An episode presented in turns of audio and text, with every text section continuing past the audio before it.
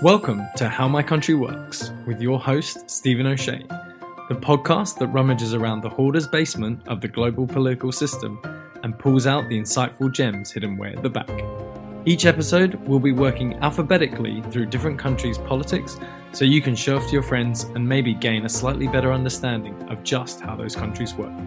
Next up, tucked away in Eastern Europe with a population of 2.8 million and functioning as a parliamentary democracy, is Albania.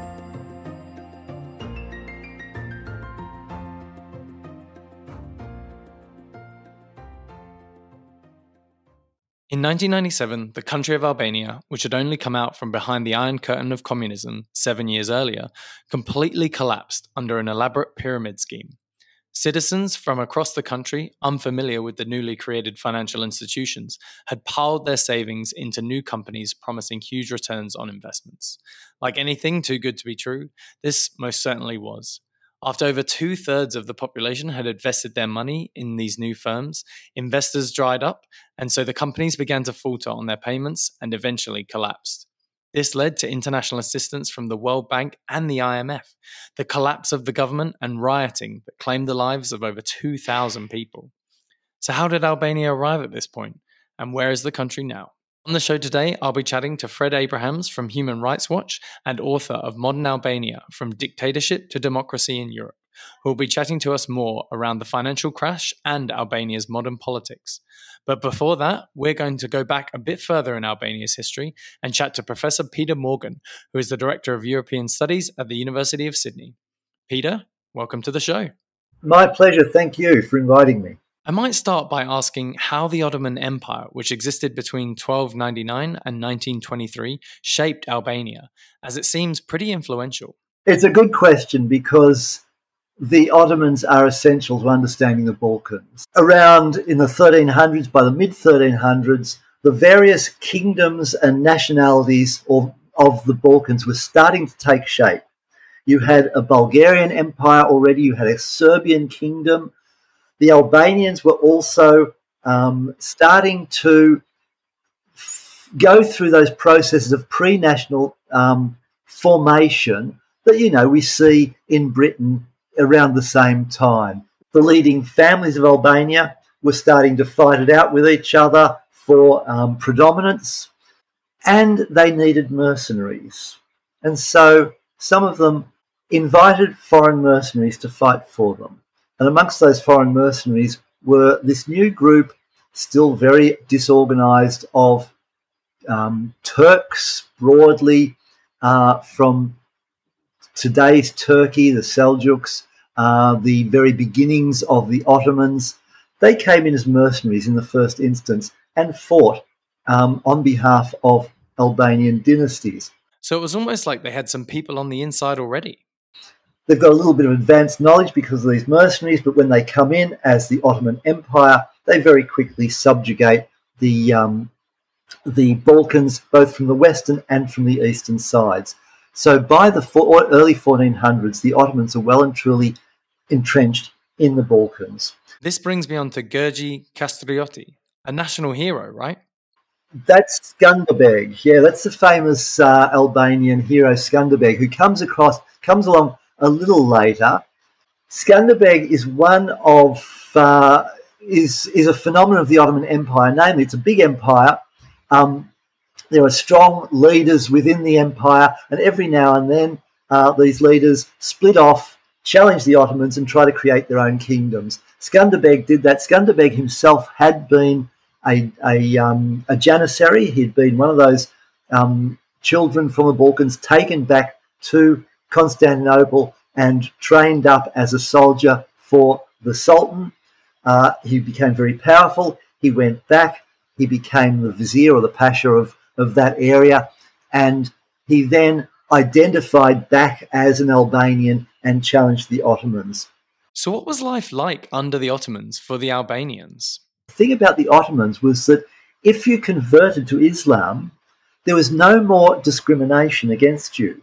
The fact that you're Albanian or Serb or Bosnian was immaterial. You were a Muslim and you could rise to the highest levels of the Ottoman um, administration, and many did famously in the Ottoman Empire. and Albanians in particular. So, you know, for a country which had also been at the fault line between Orthodoxy and Catholicism, and which had its own folk religions before that, another religion, more or less, who really cared? It was the Islam of Albania was typically a very open and very flexible Islam. It was not the hardline Sunni Islam of the of the Ottoman centre, but it was still Islam. They were Muslims, and that opened up doorways to the very top of the empire. That's a powerful attraction to a people that wasn't hugely religious. So it wasn't all bad then. Kind of like the Monty Python skit of "What did the Romans ever do for us?" Well, yes, there was a bit of that. Yes, yeah, yeah. So, what sparks the formation of the modern Albanian state after the Ottomans in the early 1900s? The main force or the main impetus for the Albanians to become involved in the wars and to carve out a, a, set of borders and call themselves Albania was the fact that the Ottoman Empire was in complete disarray by this stage. Uh, the First World War was about to break out. All Europe was just waiting on edge for that to happen. In the Balkans, because of the situation with the Ottomans, the Greeks had already broken away and were increasingly drawing boundaries that um, impacted on Albanian occupied areas of what we would call northern Greece, what they call northern Epirus. The Serbs also in these mixed environments were starting to draw boundaries which went deep into Albania, certainly deep into Kosovo.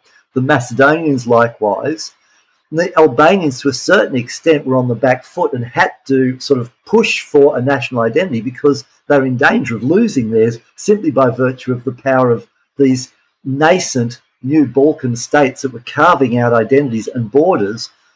And Albania was was not really being, no attention was being paid to Albania.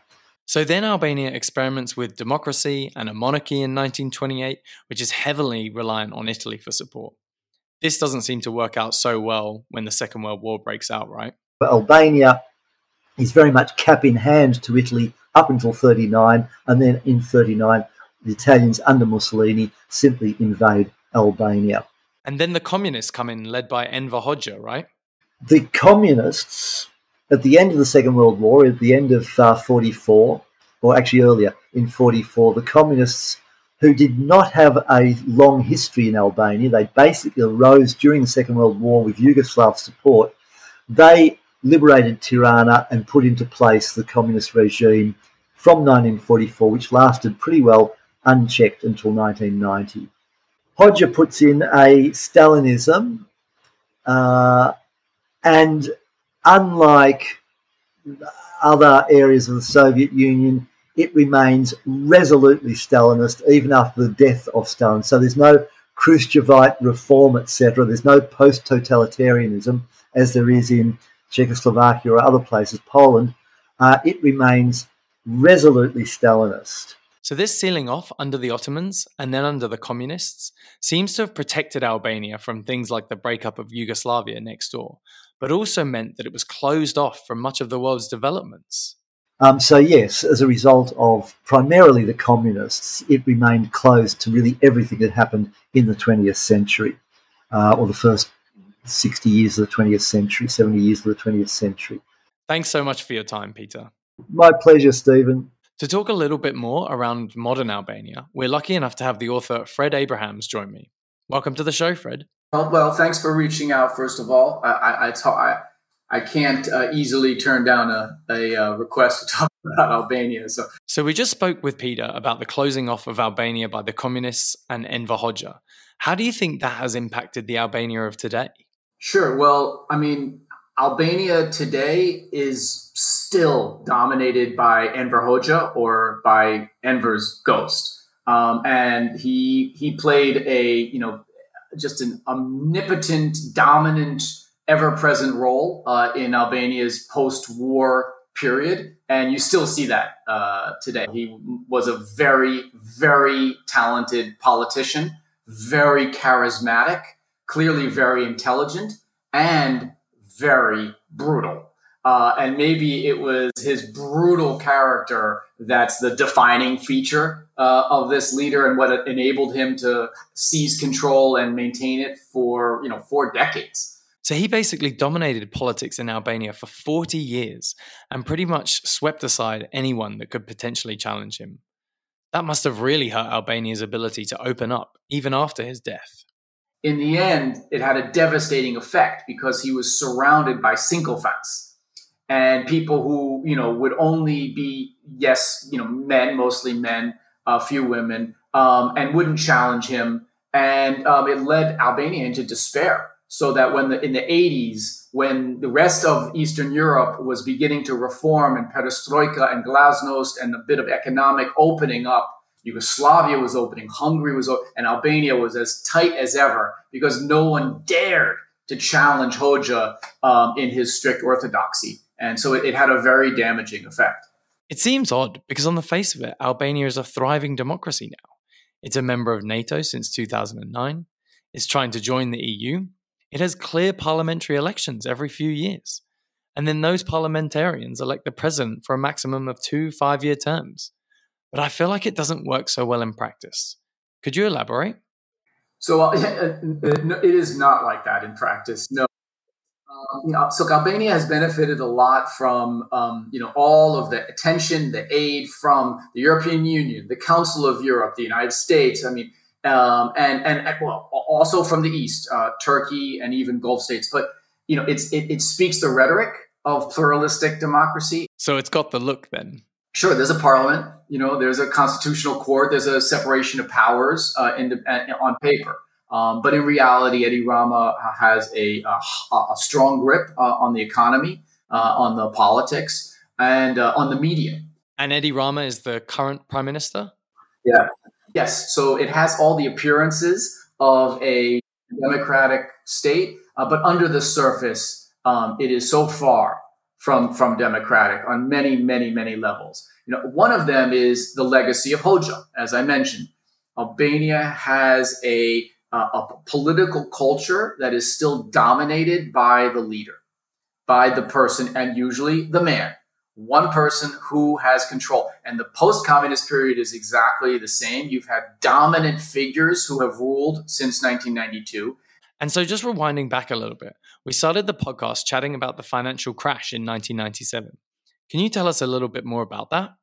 No, it's a fascinating topic. So, um, in 1997, uh, the, the, Albania saw a um, a proliferation of these pyramid schemes or Ponzi schemes, right? So, you know, very simple. You know, you invest and then you get you have to get a few more investors, um, and or not you, but you you you you earn your profits based on others who follow.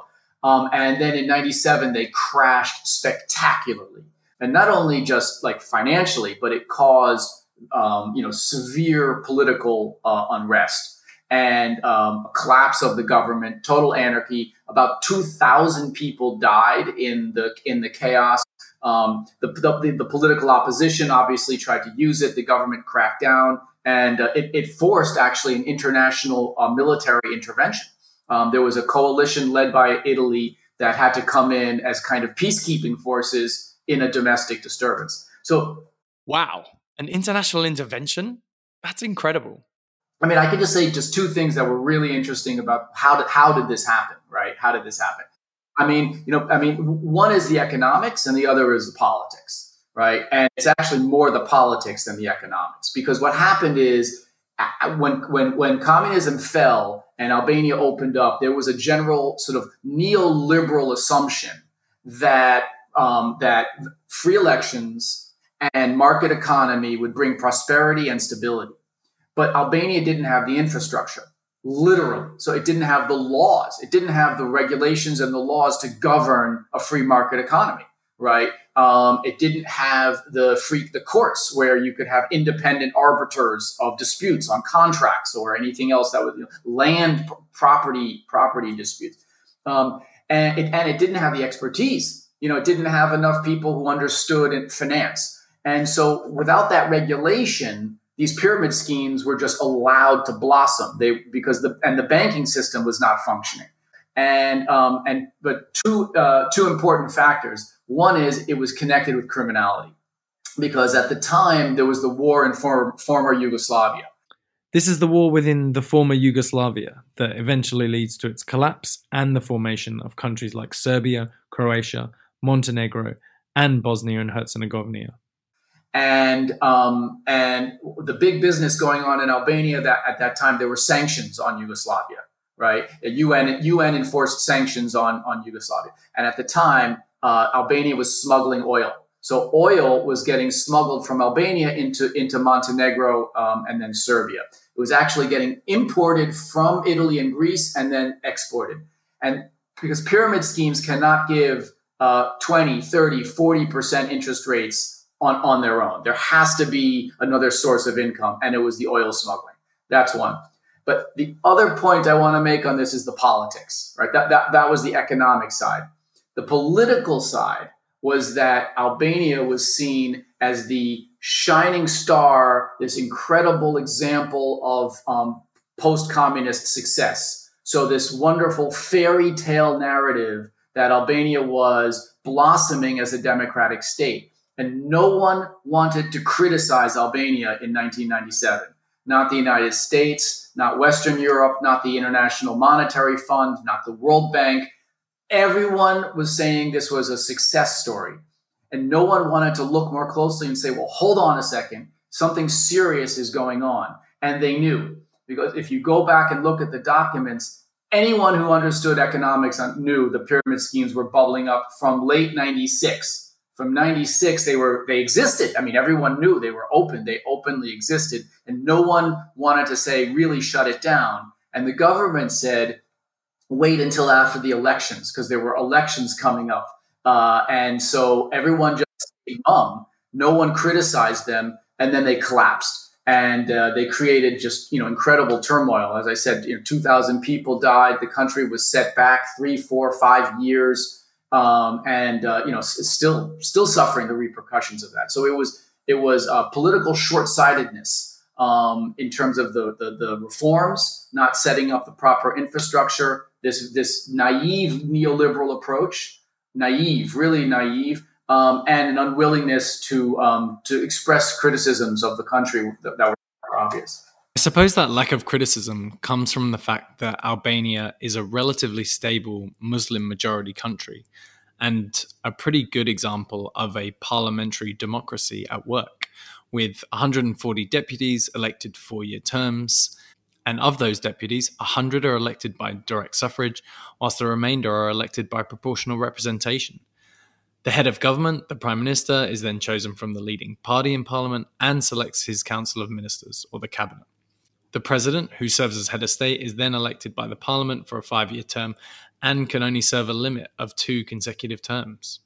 Um, and Albania sees itself as a pro Western, Mus- predominantly Muslim state, um, and uh, ha- has, has played that role. Um, you know, ever since ever since the '90s. Thanks so much for that clarification, Fred. Well, as you might know, we try and finish every episode by asking our guests what a unique holiday or festival or event is from each particular country. I was hoping you might be able to do the honors for Albania. I mean, I think, you know, the answer I was going to give, I, I, sort of tipped my hand when we spoke about religion, which is um, Albanians really celebrate, you know, uh, uh, Christmas, Easter, um, Eid, uh, because it's a it's a really um, you know multi-religious society, um, and Christmas and Easter both both uh, Catholic and Orthodox. You know, and and there's a real harmony there. There's a saying that the um, the religion of uh, of Albania is Albanianism, uh, and because there is a there is a tradition, and there were also Jews actually um, in Albania uh, many of them went to Israel after communism fell, but there's a few a few Jews uh, still in in uh, in Albania, um, and there has there's a degree of, of religious harmony. Um, there's a tradition in the politics of having different different religions represented, either the president and the prime minister and the speaker of parliament being from different different religions. So um, so yeah, there's been a it's a it's actually one of the one of the um, I think um, one of the positive elements uh, of that of that moderate society. Uh, and this, this and they share each other's holidays. You know, we'll we'll we'll um, uh, welcome them. We'll we'll celebrate together um, and uh, respect uh, respect each other's um, festivities. so their holiday is somehow all of the big religious holidays. Sounds good to me. Is there anything though that is particularly special about any of those holidays in Albania? And there's a nice tradition of the the public drummer who um, goes through the neighborhoods with a you know a sort of like a sheepskin drum and and bangs on it, going through the neighborhood and singing, and and people come out, and it's a it's a nice. Um, yeah, it's a it's a it's a sort of pleasant and very neighborhoody uh, um, thing. And then lamb. I think the Albanians are uh, are eating lots of lots of uh, I guess mutton you would call it. So well, I love lamb, so sign me up. And thanks for chatting to me today. That concludes our show today. Thanks to both my guests, Fred Abrahams and Peter Morgan. Please do check out both of their works on Albania, which I'll pop in the show notes. Alongside this, anything by Ismail Kadare is a great additional insight into Albania, as there was so much we didn't get to touch on today. Join us next time, where we'll be looking into the North African country of Algeria. As always, please do rate us on your podcast app and recommend us to any of your friends who have a hankering for political knowledge.